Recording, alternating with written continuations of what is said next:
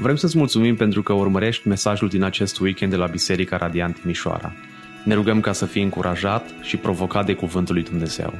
Poți afla mai multe despre noi pe www.bisericaradiant.ro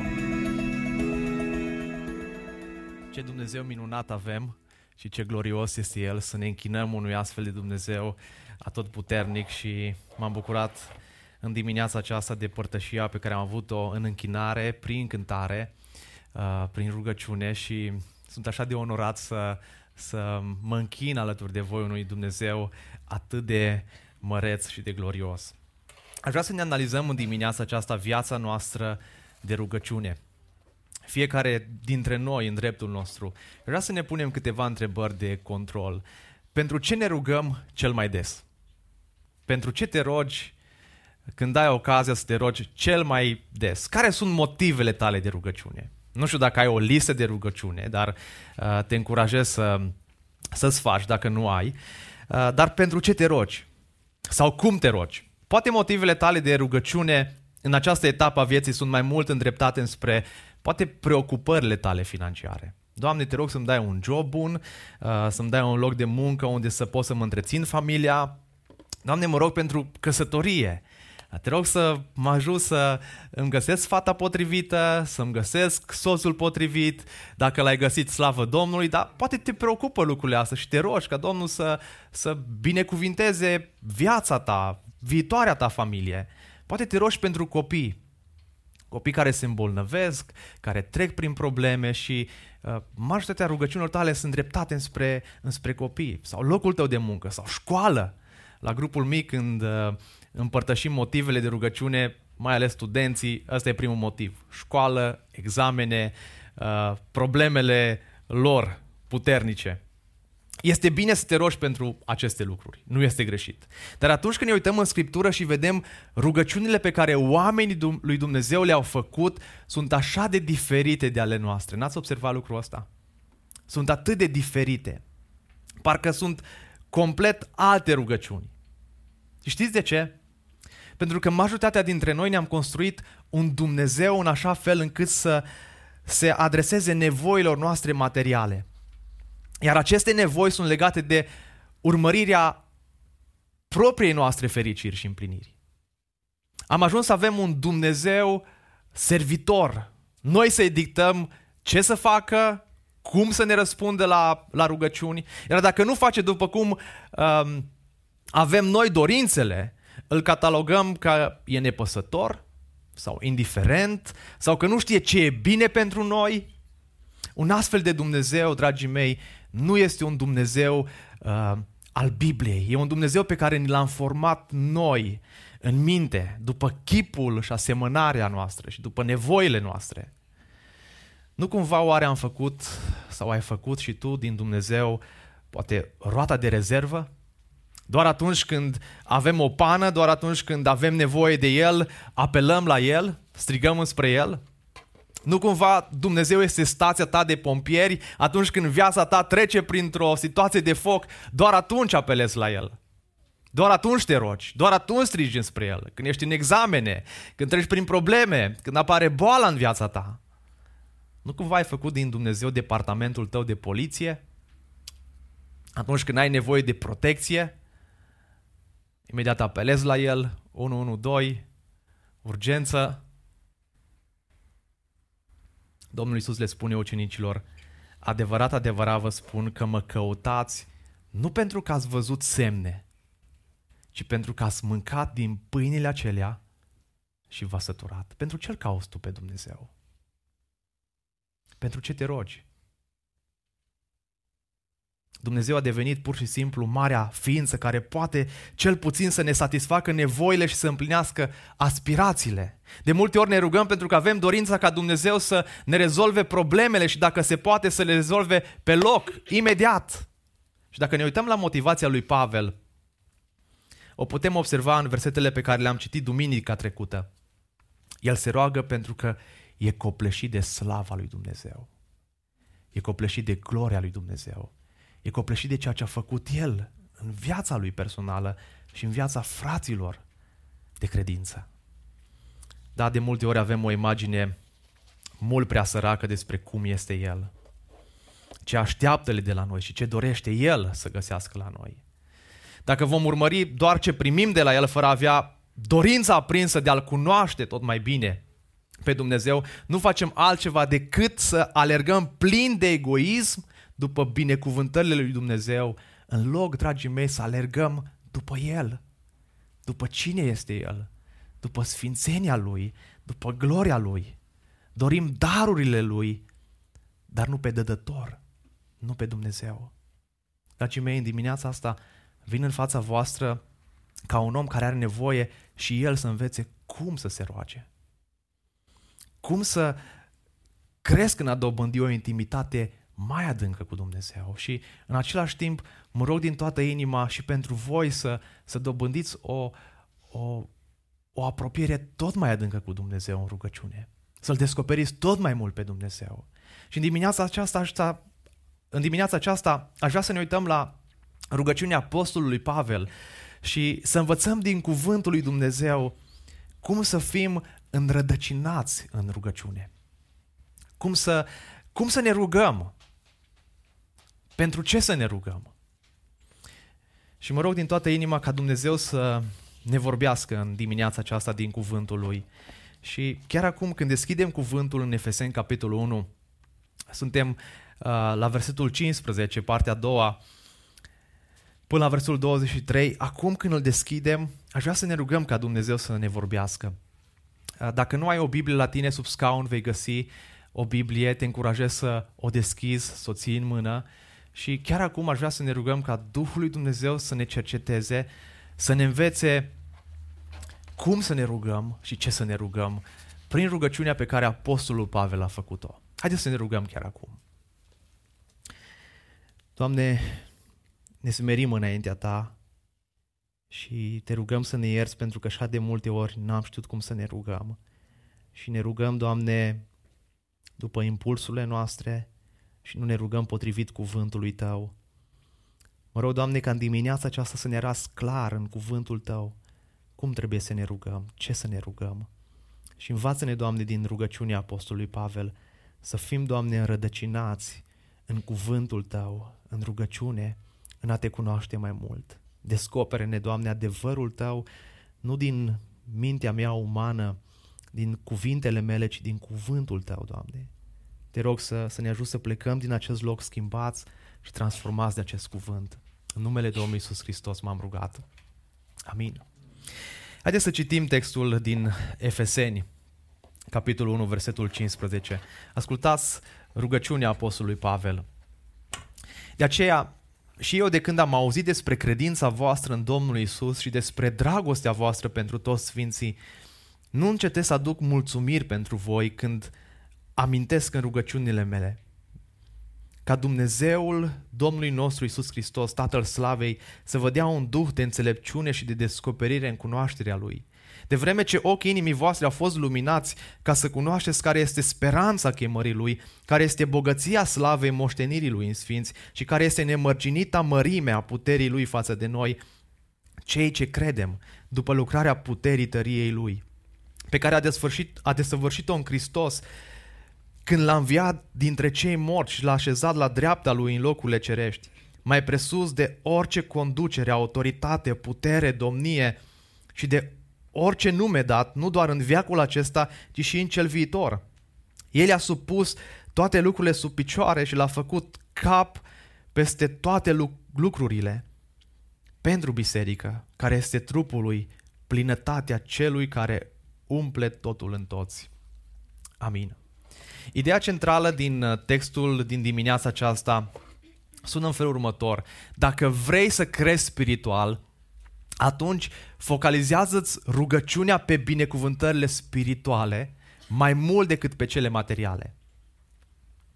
Dacă vrei să crezi spiritual, focalizează-ți rugăciunea pe binecuvântările spirituale mai mult decât pe cele materiale. Sunt două rugăciuni pe care Apostolul Pavel le face uh, în cartea Efeseni. Prima rugăciune o vedem chiar aici, în capitolul 1, de la versul 15 la 23, ca să puteți cunoaște. Asta e rugăciunea lui, să cunoașteți. Și mai apoi, în capitolul 3, de la versetul 13 la 21, el vorbește despre ca să puteți fi ceea ce cunoașteți. Și Apostolul Pavel se roagă mai întâi pentru ca noi să putem cunoaște ceea ce Hristos a făcut pentru noi. Apoi se roagă ca noi să putem trăi la nivelul acestor uh, binecuvântări minunate și să le facem active în viața noastră de zi cu zi. Și iată cum să ne rugăm. În primul rând, roagă-te cu recunoștință. Roagă-te cu mulțumire.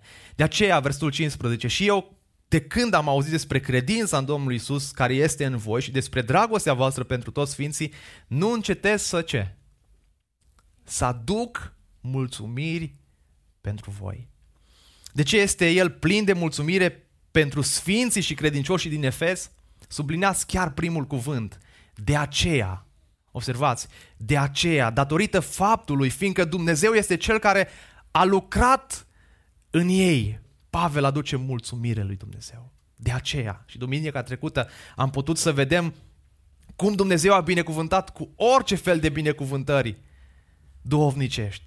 Faptul că au fost aleși în Hristos, au fost înfiați, au fost răscumpărați, au fost iertați, au fost pecetluiți cu Duhul Sfânt. De aceea, pentru că Dumnezeu a făcut această lucrare în voi, aduc mulțumiri pentru voi. Cu alte cuvinte, Pavel spune, îi mulțumesc lui Dumnezeu pentru că datorită lui datorită intervenției Lui în viețile voastre, voi ați crezut și aveți dragoste pentru toți sfinții. Și observați, aduce mulțumiri pentru credința lor. Credința lor nu a fost una puromenească sau redusă doar la anumit crez. Domnul Iisus Hristos vorbește despre două categorii de credințe. Și dragii cred, spune Domnul Iisus Hristos, și să înfioară. Nu orice fel de credință duce înspre mântuire. Așadar, nu vorbim despre o credință de pe buze sau o simplă credință în existența unui Dumnezeu. Efesenii, uh, biserica din Efes, din, din Efes au crezut în Domnul Isus Hristos în urma auzirii Evangheliei. Chiar săptămâna trecută ne-am uitat în capitolul 1, versetul 13 și voi după ce ați auzit cuvântul adevărului, adică Evanghelia mântuirii voastre, ați crezut în El și după ce ați crezut în El, ați fost pecetuiți cu Duhul Sfânt care fusese făgăduit.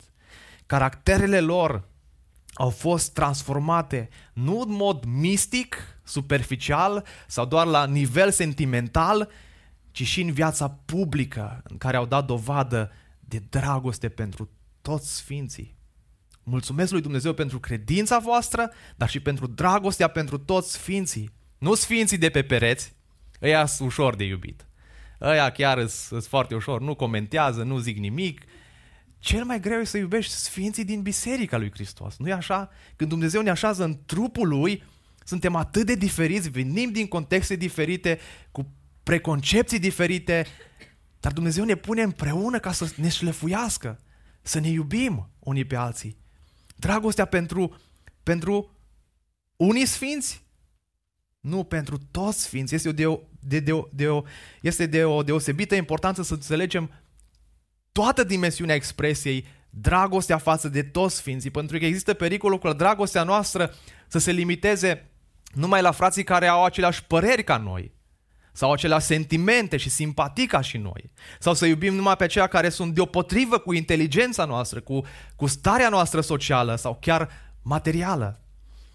Să nu ne înșelăm, dragii mei, aceasta, aceasta nu este dragostea adevărată față de toți sfinții. Este mai degrabă dragostea față de noi înșine, de plăcerile noastre. Dragostea față de comoditatea de a sta doar cu cei uh, de același fel ca și noi. Prin natura noastră ne simțim mult mai atrași, nu-i așa, de aceea care gândesc la fel ca noi, decât atrași de aceia care au alte obiceiuri decât noi. Dragostea agape aceea ar trebui să se vadă în Biserica lui Hristos. Dragostea agape despre care este vorba aici se referă la acea dedicare altruistă care nu se duce spre celălalt abia când acesta este demn de iubit, ci care iubește necondiționat și chiar în avans. Câteva dintre dovezile credinței adevărate în Domnul Isus Hristos și ale nașterii din nou este că, unu, îl iubim pe Dumnezeu, dar nu oricum, ci mai apoi iubim frații noștri. Și Ioan spune în Ioan 1, capitolul 3 cu 4, noi știm că am trecut din moarte la viață, că suntem născuți din nou, că suntem mântuiți pentru că iubim pe cine? Pe frați. Cine nu iubește pe fratele său rămâne în moarte. De aceea mă rog din toată inima ca în Biserica Radiant să existe o dragoste nu de suprafață, ci o dragoste agape în adâncime care sacrifică, care sacrifică chiar până la moarte. Oare suntem noi gata pentru o astfel de dragoste? Mă rog ca Dumnezeu să, să pună noi o astfel de dragoste pentru toți sfinții. Cu toate că noi, ca și credincioși în Domnul Isus, trebuie să iubim pe toți sfinții, acest lucru nu înseamnă însă dragostea cu prețul adevărului uh, lui Dumnezeu. Dacă în mijlocul nostru răul devine vizibil în învățătură sau în umblarea practică, noi suntem chemați în același timp de Dumnezeu să judecăm acest rău în Duhul dragostei și să-l, chiar să-l condamnăm. Nici de cum sub pretextul dragostei nu trebuie să tolerăm sau să ascundem sub preș uh, ca și cum ar fi ceva mărunt. Dragostea cu prețul adevărului divin aduce pagubă numelui și gloriei lui Dumnezeu. De aceea când am auzit despre credința voastră și despre dragostea voastră pentru toți sfinții, nu încetez să aduc mulțumiri. Și în dimineața aceasta mi-am propus să ne rugăm mai mult, chiar dacă poate o să depășim puțin timpul. Haideți să ne rugăm chiar acum pentru sfinții din Biserica lui Hristos, pentru cei răscumpărați. Haideți să mulțumim pentru credința și dragostea fraților noștri, de aici din biserică. Să ne amintim de momente când ne-am simțit iubiți și am văzut credința în oamenii din jurul nostru. Uh, am văzut uh, cum Dumnezeu a schimbat vieți, am văzut cum Dumnezeu a născut din nou, am văzut cum Dumnezeu a pus dragoste în oameni. Mulțumim pentru cei care cred în Domnul Isus Hristos. Mulțumește chiar pentru grupul tău mic. Săptămâna aceasta m-am uitat din nou peste legământul de grup mic pe care unii dintre noi le-am semnat. Și ce am semnat acolo? Vă aduc din nou aminte. Am semnat că ne vom ruga pentru fiecare în parte din grupul nostru mic. Ne vom ruga pentru sfinții lui Hristos, pentru cei născuți din nou, pentru prietenii noștri care vin în grupul mic. Oare am făcut lucrul acesta? Hai să mulțumim pentru membrii din grupul, din grupul mic. Hai să mulțumim pentru cei care își deschid casele în fiecare săptămână. Pentru cei care pregătesc mâncare. Pentru cei care își arată dragostea. Să mulțumim Domnului pentru Biserica Radiant, că Dumnezeu a îngăduit nu uh, ideile mele, viziunea mea, Dumnezeu a îngăduit prin harul lui să mai existe o biserică în Timișoara. Pentru gloria lui, pentru slava lui, nu pentru altceva. Și haideți să facem lucrul ăsta chiar acum. Dacă ai frați, surori, poate chiar dacă nu sunt în biserica asta, mulțumește-i Domnului pentru credința lor și pentru dragostea lor. Haideți să facem lucrul acesta chiar acum, acolo unde ești. Poate te întorci în stânga, în dreapta sau doar individual. Cum ești călăuzit de Duhul lui Dumnezeu? Mulțumește Domnului Isus Hristos.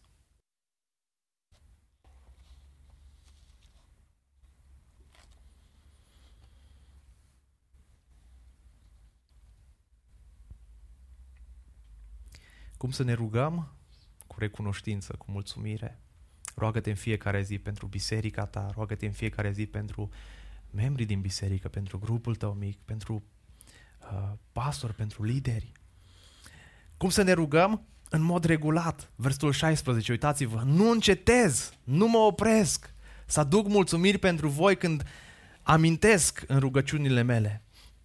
Mulți dintre noi ne pricepem bine să organizăm, decât să agonizăm în rugăciune. Suntem mai pricepuți să administrăm decât să, să mijlocim în rugăciune. Mai pricepuți în discursuri teologice decât discutând cu Dumnezeu. Suntem mai buni la predică, la vorbire decât la, la rugăciune. Doamne, ai milă de noi în dimineața aceasta. Mai găsești plăcere în rugăciune? Unde este acel sentiment că îl întâlnim pe Dumnezeu când ne rugăm? că El este prezent, că ne aflăm într-o relație cu El.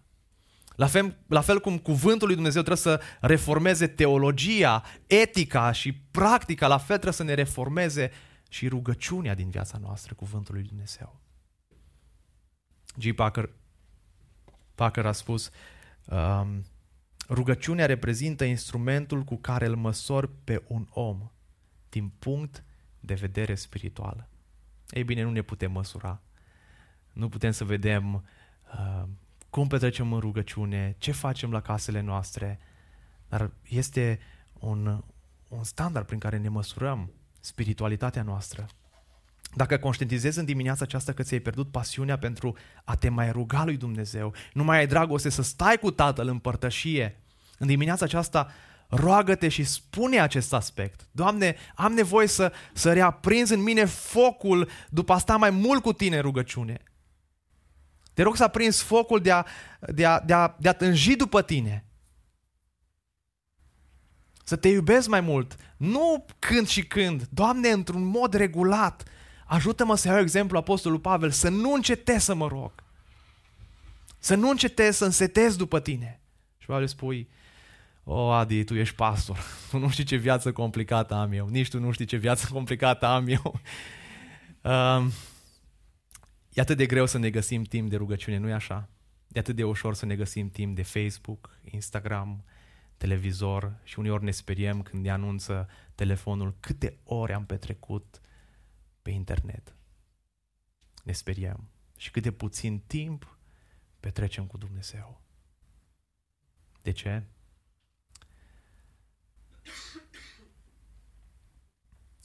Pentru că iubim alte lucruri decât pe Dumnezeu. Ce să facem? Rugăciune, roagă-te, Doamne, aprinde, aprinde această pasiune în viața mea. Și chiar acum te rog să faci această rugăciune. Haideți chiar acolo unde sunteți, rugați-vă, Doamne, te rog să aprinzi pasiune în mine pentru rugăciune. Ajută-mă, Doamne, să te caut mai mult. Iată câteva lucruri practice pe care să le facem. Nu ajungem să ne rugăm pentru că nu ne planificăm timp să ne rugăm. Îți planifici timp în calendarul tău să te întâlnești cu cutare, să mergi la lucru, dar apare oare în calendarul tău timp de rugăciune specific, timp cu Domnul? Mari oameni al lui Dumnezeu se trezeau la 4 dimineața să stea nu 10 minute în rugăciune, nu 20, ore întregi. Nu te încură, nu, nu te, uh, nu spun în dimineața aceasta să încep cu ore întregi. Începe de la 10 minute, crești la 15 minute, crești la 20 de minute. Planifică-ți. Nu avem cum să ne îmbudătățim viața de rugăciune dacă nu plănuim să ne rugăm. Aceasta înseamnă să punem deoparte în mod conștient și voluntar un timp în care să nu facem altceva decât să ne rugăm. Ceea ce facem vorbește despre prioritățile noastre fundamentale. Putem să strigăm în gura mare că da, suntem oameni ai rugăciunii, dar dacă nu ne rugăm, faptele noastre ne contrazic afirmațiile. Motivul pentru care ne rugăm atât de puțin este că nu ne organizăm viața de rugăciune și iubim alte lucruri din lumea aceasta mai mult decât a sta cu Tatăl nostru în părtășie. Bineînțeles că acest obicei de rugăciune nu garantează o viață de rugăciune uh, perfectă, evlavioasă. Poți să ai un obicei de a te ruga, dar să-l faci într-un mod legalism. Pentru că trebuie să faci ceva. Pentru că trebuie să citești cuvântul, pentru că trebuie să te rogi din trebuie să te rogi lui Dumnezeu, dar să nu vină din, uh, din dorința de a sta în părtășie cu El, de a-L iubi pe Dumnezeu, ci că trebuie. Mai apoi, fă o listă de rugăciune. Și în caietul pe care l-am creat pentru, pentru studiu din cartea Efeseni, um, am dat un exemplu de, de listă de rugăciune. Roagă-te zilnic. Zilnic adoră-L pe Iisus Hristos uh, pentru sfințirea ta personală, pentru responsabilitățile zilei, pentru sos, copii, familia ta. Roagă-te în fiecare zi pentru grupul tău mic. Și îți câteva modele aici de rugăciune, dar fă o listă. Dacă nu ai o listă de rugăciune, te vei pierde. Te vei pierde în gândurile tale, în ce vrei tu să te rogi uh, și alte lucruri. fă o listă uh, de, de rugăciune. Roagă-te cu Scriptura în față. Nu cu telefonul în față, nu cu Facebook-ul deschis, da? pune timp deoparte, doar tu cu Dumnezeu, cu Scriptura, roagă-te Scriptura. Pentru că dacă nu te vei ruga Scriptura, te vei ruga alte lucruri. Nu-s greșite, dar important este să ne rugăm Scriptura, ce ne învață Dumnezeu să ne rugăm. Roagă-te cu voce tare, să te auzi pe tine, dar să te audă și alții ce te rogi când ești în biserică. Este atât de important și ăsta e exemplul Domnului Iisus Hristos. Uh, Domnul Iisus Hristos și-a ridicat ochii în sus și a zis, Tată, îți mulțumesc că m-ai ascultat. În Ioan capitolul 11, știm că totdeauna mă asculți, dar vorbesc astfel pentru ca norodul care stă în prejur să creadă că tu m-ai trimis să mă audă ceea ce mă rog. Când ești acasă în cămăruța ta, roagă-te cu voce tare. Când ești în casa lui Dumnezeu, roagă-te cu voce tare. Scrieți rugăciunile, în acest mod vei putea avea dovada clară a felului în care Dumnezeu răspunde la rugăciune. Scrieți rugăciunile, combină lauda la adresa lui Dumnezeu cu mărturisirea și mijlocirea. Și atunci când mijlocești, încearcă să legi cât mai mult cerile tale, dorințele tale de scriptură, de ceea ce vrea Dumnezeu pentru tine. Lucrurile spirituale. Dacă vrei să crezi spiritual, nu te ruga așa de mult pentru lucrurile pământești, roagă-te pentru lucrurile spirituale. Roagă-te ca voia lui Dumnezeu să se facă în viața ta. Ce s-a rugat Apostolul Pavel pentru Efeseni? Am văzut cum s-a rugat, cu mulțumire și um, cu, într-un mod regulat și acum ne uităm la ce s-a rugat. Și uitați-vă în versetul 17, s-a rugat pentru o cunoaștere profundă a lui Dumnezeu. Dintre toate lucrurile pe care le-ar fi putut cere, Pavel plasează această rugăminte pe primul loc. Ca Dumnezeul Domnului nostru Isus Hristos, Tatăl Slavei, să vă dea un duh de înțelepciune și de descoperire în cunoașterea Lui. Observați, Pavel nu s-a rugat pentru sănătate mai multă, bani mai mulți, o carieră mai bună, un serviciu mai bun, uh, probleme familiale, crize mondiale, ci se roagă pentru cunoașterea lui Dumnezeu. Te-ai întrebat vreodată care este nevoia cea mai urgentă a bisericii din România, din lumea întreagă, a bisericii Radiant? Care crezi că ar fi uh, cea mai urgentă nevoie? Poate spui nevoia de lideri spirituali. E o nevoie acută. De bărbați spirituali, de oameni care să caute fața lui Dumnezeu. E nevoie urgentă de o evangelizare. E nevoie urgentă de a face ucenici. Avem programe de ucenicizare. E nevoie de a avea o teologie biblică solidă. Uh, e nevoie de a avea o viziune clară din Scriptură. Toate aceste aspecte sunt foarte importante. Da, sunt nevoi acute, dar toate aceste nevoi urgente nu sunt decât simptome ale unei nevoi deosebite de grave. Lucrul de care avem cea mai mare nevoie în Biserica Radiant, în bisericile din România și în întreaga lume este nevoia de o cunoaștere profundă a lui Dumnezeu. O sete și o foame după Dumnezeu. Ai tu această dorință, sete și foame după Dumnezeu, după cuvântul lui, după rugăciune? Observați că Dumnezeul Domnului nostru Isus Hristos, Tatăl Slavei, să vă dea un duh de înțelepciune. Să vă dea un duh de înțelepciune. Cu alte cuvinte, fără Duhul lui Dumnezeu, Duhul de înțelepciune al omului nu poate să înțeleagă lucrurile lui Dumnezeu. Nu putem să înțelegem lucrurile spirituale, mai ales să ne rugăm pentru ele, dacă Duhul lui Dumnezeu nu ne, nu ne luminează. Nu vine cu Duhul de înțelepciune peste noi. Și ascultați ce spune tot Pavel în 1 Corinteni 2 cu 10. Nouă însă Dumnezeu ni l-a descoperit prin Duhul, căci Duhul cercetează toate lucrurile, chiar și lucrurile adânci ale lui Dumnezeu.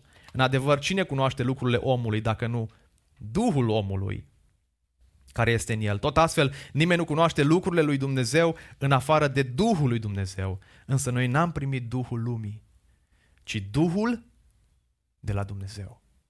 Ca să ce? Ca să cunoaștem. Și dacă nu avem Duhul lui Dumnezeu, nu putem să cunoaștem. Am primit Duhul de la Dumnezeu ca să cunoaștem ce să cunoaștem? Lucrurile ce ne-au fost dăruite de Dumnezeu. Și vorbim despre ele nu prin cuvinte învățate cu ajutorul înțelepciunii omenești, ci prin cuvinte învățate cu ajutorul Duhului. Explicând lucrurile duhovnicești pentru cei duhovnicești. Dar omul firesc nu primește lucrurile Duhului lui Dumnezeu, căci pentru el sunt o nebunie și nu le poate înțelege pentru că ele sunt judecate duhovnicești. După învierea Domnului Isus Hristos din morți, Domnul Isus Hristos s-a apropiat de, de ucenici pe drumul Emausului. Și ce a făcut cu ucenicii? Domnul Iisus Hristos a dat ucenicilor săi aceste două lucruri. Le-a deschis mintea să înțeleagă Scripturile. Luca 24 cu 45. Și mai apoi spune, le-a deschis Scripturile. Așa am început să-L cunoaștem pe Dumnezeu, dragii mei. Așa am început să cunoaștem cuvântul lui Dumnezeu prin Duhul Său care ne-a născut din nou, care ne-a luminat, care ne-a deschis mintea ca să înțelegem Evanghelia. Lăuda să fie numele Lui. Glorificat să fie El, că ne-a dat Duhul adevărului, Duhul descoperirii, pentru ca noi să obținem o înțelegere mai profundă și să creștem în cunoașterea lui Dumnezeu. Ioan spune în Ioan 16 cu 14, mai am să vă spun multe lucruri, dar acum nu le puteți purta. Însă când va veni El, cine? Duhul adevărului, vă va călăuzi în tot adevărul, căci El nu va vorbi de la sine, ci va vorbi tot ceea ce va auzi și vă va înștiința despre lucrurile care urmează să vină. El mă va prosălvi pe mine pentru că va lua din ce este al meu și vă va înștiința. Incapacitatea de a vedea și a înțelege lucrurile spirituale nu este, dragii mei, o problemă de inteligență. Este o problemă de inimă. Și Pavel ne spune că inima noastră este nespus de rea și înșelătoare. În Romani, capitolul 13, cu versetul 11 zice, spune cuvântul lui Dumnezeu, nu există niciunul care să aibă pricepere, nu există niciunul care să-L caute, să-L cunoască pe Dumnezeu, să tânjească după Dumnezeu. Toți s-au rătăcit, cu toți au devenit buni de nimic, nu mai există niciunul care să facă binele, niciunul măcar. În mod normal, nimeni nu-L caută pe Dumnezeu, dar când ochii inimii sunt luminați de Duhul lui Dumnezeu, omul înțelege cuvântul lui Dumnezeu. Ochii inimii trebuie să fie deschiși de Duhul lui Dumnezeu. Și dacă ești în dimineața aceasta aici și nu înțelegi Scriptura, nu înțelegi despre ceea ce vorbesc eu acum, despre cuvântul lui Dumnezeu, despre Domnul Isus Hristos, despre harul lui, te invit să te rogi chiar acum, Doamne, te rog să mă luminești și pe mine ca să înțeleg Scriptura. Te rog să-mi deschizi ochii inimii ca să te cunosc, să înțeleg harul tău, să înțeleg dragostea ta. Te rog să mi te revelezi să mă luminezi. Observați, dorința lui Pavel nu este să cunoaștem despre Dumnezeu, să avem capul mare, ci dorința lui este să-L cunoaștem pe El. Să-L cunoști personal înseamnă să, să fii mântuit, să intri într-o relație cu El. Cunoașterea lui Dumnezeu înseamnă mântuire. Ioan 17 cu 3 și viața veșnică este aceasta, să te cunoască pe tine, singurul Dumnezeu adevărat și pe Iisus Hristos pe care l-ai trimis tu. Sfințirea înseamnă să-L cunosc din ce în ce mai mult. Și Apostolul Pavel spune în Filipeni 3 cu 10, doresc să-L cunosc pe El și ce să cunosc? Puterea învierii Lui și părtășia suferințelor Lui și să devin ca El în moartea Lui, pentru că astfel să ajung cumva la învierea dintre cei morți. Să-L cunosc pe El perfect, nu să putem aici pe pământ. Dar să cunosc pe El perfect înseamnă glorificare. Și Pavel spune în capitolul 13 din 1 Corinteni, acum vedem printr-o oglindă, în mod neclar. Însă atunci vom vedea față în față, acum cunosc în parte, însă atunci voi cunoaște pe deplin, voi cunoaște așa cum am fost și eu cunoscut pe deplin de Dumnezeu. Atunci vom cunoaște pe deplin. Și aia înseamnă glorificare. Observați să vă dea un duh de înțelepciune dar să vă dea și un duh de descoperire în cunoașterea Lui. Doar când avem Duhul de înțelepciune și când avem Duhul de descoperire, îl putem cunoaște pe Dumnezeu. Pentru ce fel de descoperire se roagă Pavel aici? Revelația nu și-a atins punctul culminant în Isus Hristos?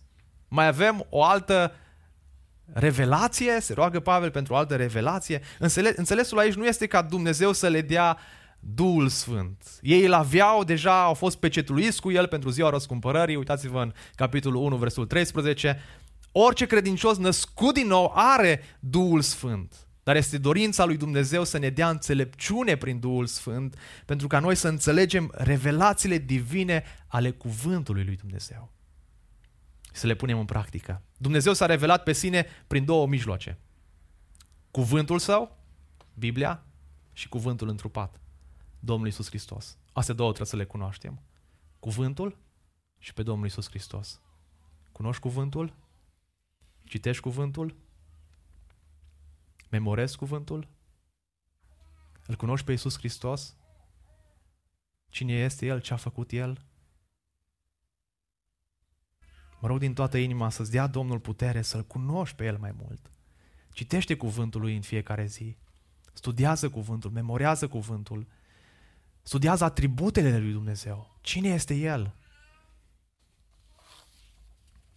De aceea Apostolul Pavel spune efesenilor, pentru asta mă rog, Duhul înțelepciunii și al descoperirii, ca să-L cunoașteți.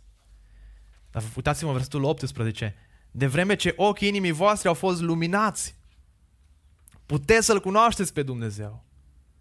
Da, ochii inimii voastre au fost luminați, această cunoaștere a lui Dumnezeu odată începută trebuie să continue, nu trebuie să se oprească. Mulți spun, oh, m-am botezat, Domnul Iisus Hristos mă iubește, stau în biserică, ascult și atât. Și de acolo nu mai există nicio creștere. Nu este suficient doar atât, ci creșterea în cunoștința lui Dumnezeu trebuie să continue. De vreme ce ochii inimii voastre au fost luminați, ați fost mântuiți, ați fost pecetluiți cu Duhul Sfânt, ca să cunoașteți. În continuare, Pavel se roagă pentru cunoaștere, ca să cunoașteți care este speranța chemării Lui, care este bogăția slavei moștenirii Lui în Sfinți și care este nemărginita mărime a puterii Lui față de noi, cei ce credem. Ce anume dorește Pavel să vadă cititorii săi odată ce le-au, le-au fost luminați ochii? Observați speranța chemării Lui. Cu alte cuvinte, care este scopul mântuirii lor? Care este scopul mântuirii noastre? Asta este speranța chemării Lui. Este că într-o zi care nu, nu este departe. Vom fi ca Domnul Isus Hristos și îl vom vedea. Asta este speranța. Aceasta este chemarea, nădejdea noastră care nu poate să înșele. Efectul practic al acestei nădejdi minunate este să fim ca Isus și să fim cu El. În generația noastră care privește prea puțin la viitor și aproape deloc la eternitate, este tulburător de evident că avem nevoie de ajutor. Avem nevoie de ajutorul lui Dumnezeu ca să putem cunoaște care este speranța la care am fost chemați. Dacă speranța este doar viața aceasta în care ne punem nădejdea, să avem un salar, să avem un loc de muncă, să avem o casă, să, să, să ne meargă bine, dacă doar pentru, pentru lucrurile acestea ne-am pus speranța în Dumnezeu, ne înșelăm singuri, dragii mei. Speranța noastră este speranța chemării Lui, că ne-a chemat la o, o nădejde glorioasă. Ne-a chemat să-L vedem, să fim cu El. Ne mai gândim noi la asta? Mai așteptăm noi lucrurile astea? Ce anume dorește Pavel să vadă cititorii săi, odată ce, ce au fost luminați și pentru ce se roagă pentru ei, să vadă care este bogăția slavei moștenirii lui. Noi trebuie să știm cine suntem în Hristos și cum ne vede Dumnezeu. Și Pavel așteaptă de la noi să înțelegem valoarea pe care ne-o atribuie Dumnezeu. Nu pentru că am fi vrenici prin ceea ce suntem sau prin ceea ce facem, ci pentru că am fost identificați cu Domnul Isus Hristos. Destinul nostru este să fim, ascultați, moștenitori ai Lui. De ce? De aceea scopul nostru pe acest pământ este să trăim pentru slava Lui. El nu numai că ne-a făcut și moștenitoria Lui, se bucură de noi, că suntem copiii Lui, suntem moștenirea Lui, dar El ne-a pregătit și moștenirea pe care ne-a pregătit-o în slavă cu El. Suntem moștenirea, ești moștenirea Domnului Isus Hristos. Ești valoarea Domnului Isus Hristos. Ești valoros în ochii lui Dumnezeu dacă ești mântuit, dacă ești născut din nou. Și acesta este un lucru extraordinar. Că Dumnezeu să privească asupra noastră ca fiind parte din bogăția sa. Dumnezeu va primi slavă în viitor de la biserica sa prin ceea ce a investit în ea. Aceasta este de asemenea încurajator pentru noi, faptul că, dragii mei, Dumnezeu se poartă cu noi în funcție de viitorul nostru în El, nu în funcție de trecutul nostru. Păcatele noastre au fost iertate prin jertfa Domnului Iisus Hristos și se poartă cu noi în funcție de ceea ce ne așteaptă, nădejdea chemării, bogăția moștenirii, nu de ceea ce am fost, de trecutul nostru. Pentru ce se roagă Pavel pentru ei?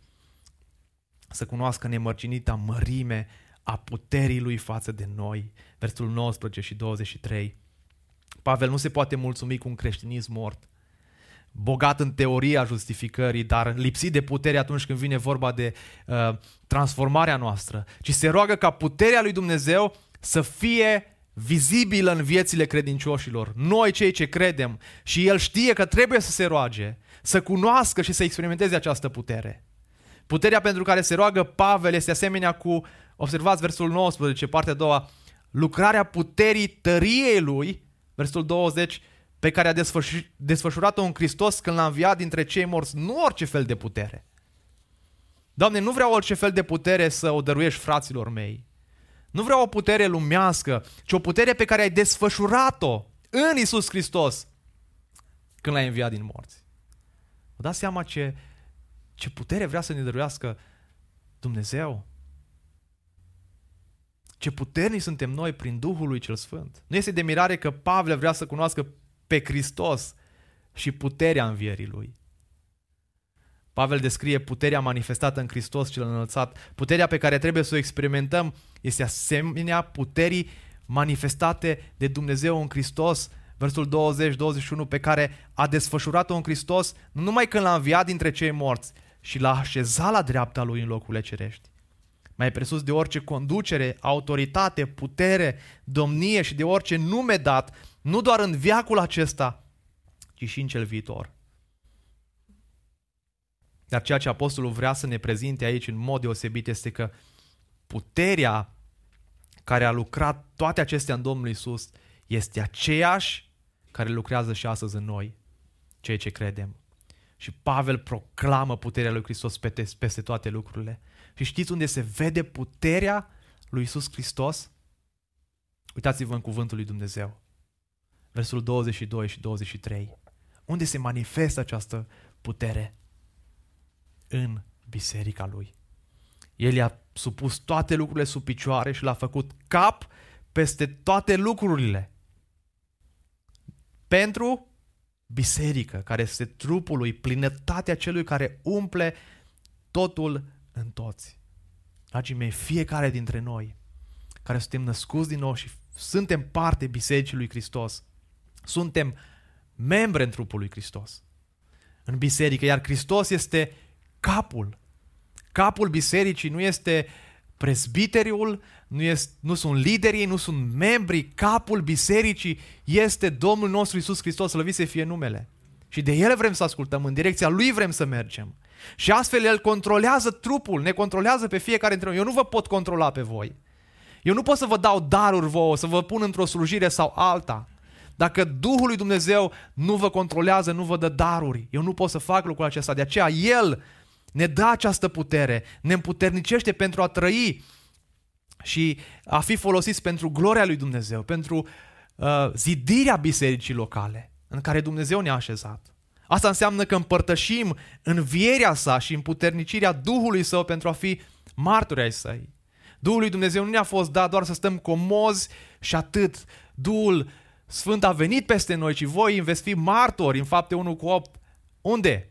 În Timișoara veți fi martori. Și până la marginea pământului.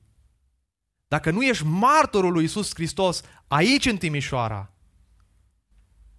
permite să spun, nu știu dacă ești născut din nou. Și mă rog din toată inima ca să spui semne serioase de întrebare, dacă tu ești martor credincios al lui Dumnezeu. Dacă și Duhul Sfânt te-a pecetuit și a venit peste tine și ești gata să fii un martor. Asta observăm în viețile ucenicilor Domnului Iisus Hristos.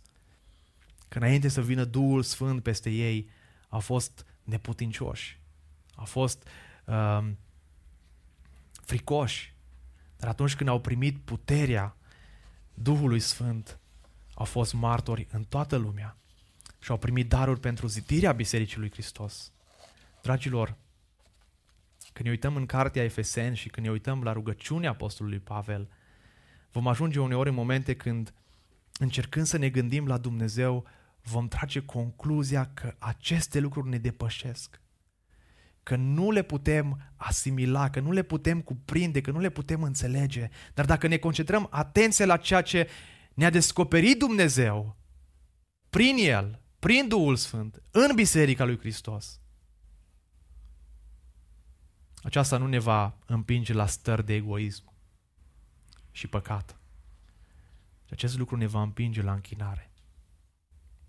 Ne va stimula să ne apropiem de Dumnezeu, să-L cunoaștem și să-L iubim și să înțelegem că El este plinătatea celui care umple totul în toți, că El este capul Bisericii lui Hristos și ne-a dat daruri pentru zidirea Bisericii lui Hristos. Dragul meu, n-aș vrea să fii descurajat de această rugăciune, ci din contră, aș vrea că atunci când te rogi, când cauți fața lui Dumnezeu, să te rogi ceea ce ne învață Apostolul Pavel aici în rugăciune. O cunoaștere mai profundă a lui Dumnezeu. Cât de mult îl cunoști tu pe Dumnezeu? Cât de mult ești pasionat de a-L cunoaște? Mă rog din toată inima, atât pentru mine, cât și pentru voi în dimineața aceasta, să cerem de la Dumnezeu ca El să ne ajute să-L cunoaștem. Să-L cunoaștem pe El, să cunoaștem speranța chemării Lui, să putem cunoaște bogăția slavei Lui, să putem cunoaște mărimea puterii Lui, să fim gata să ne rugăm pentru biserica Lui și nu doar din când în când și într-un mod continuu. Și dacă vrei să crezi spiritual, dragul meu, atunci uite de tine. Uite de motivele tale, poate bune în același timp, dar pământești. Da, Dumnezeu te ajută, Dumnezeu ascultă dacă ești copilul Lui, dar uneori motivele noastre sunt doar pentru aici și acum. Și să nu ne așteptăm ca Dumnezeu să ne asculte pentru, nu știu, Doamne, dăm un Mercedes.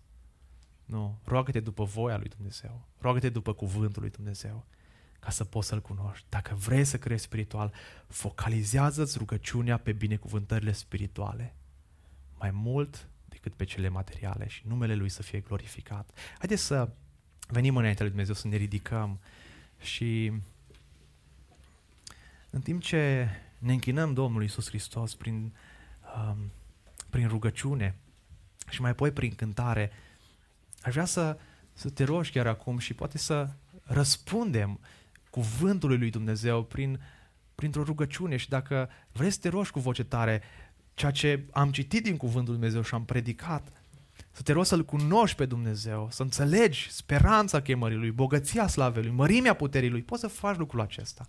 Poți să ceri de la El să-ți dea putere să te focalizezi pe, pe astfel de rugăciuni, pentru creșterea ta spirituală, pentru cunoașterea Lui Dumnezeu. Și mai apoi să cerem, Doamne, dă-ne putere să, să îngenunchem, să ne odihnim în Tine, să înțelegem că suntem doar un abur, că fără Tine nu avem sens pe acest pământ. Și avem nevoie doar de Tine să ne dai această putere, această înțelegere, această cunoaștere. Haideți să ne rugăm chiar acum.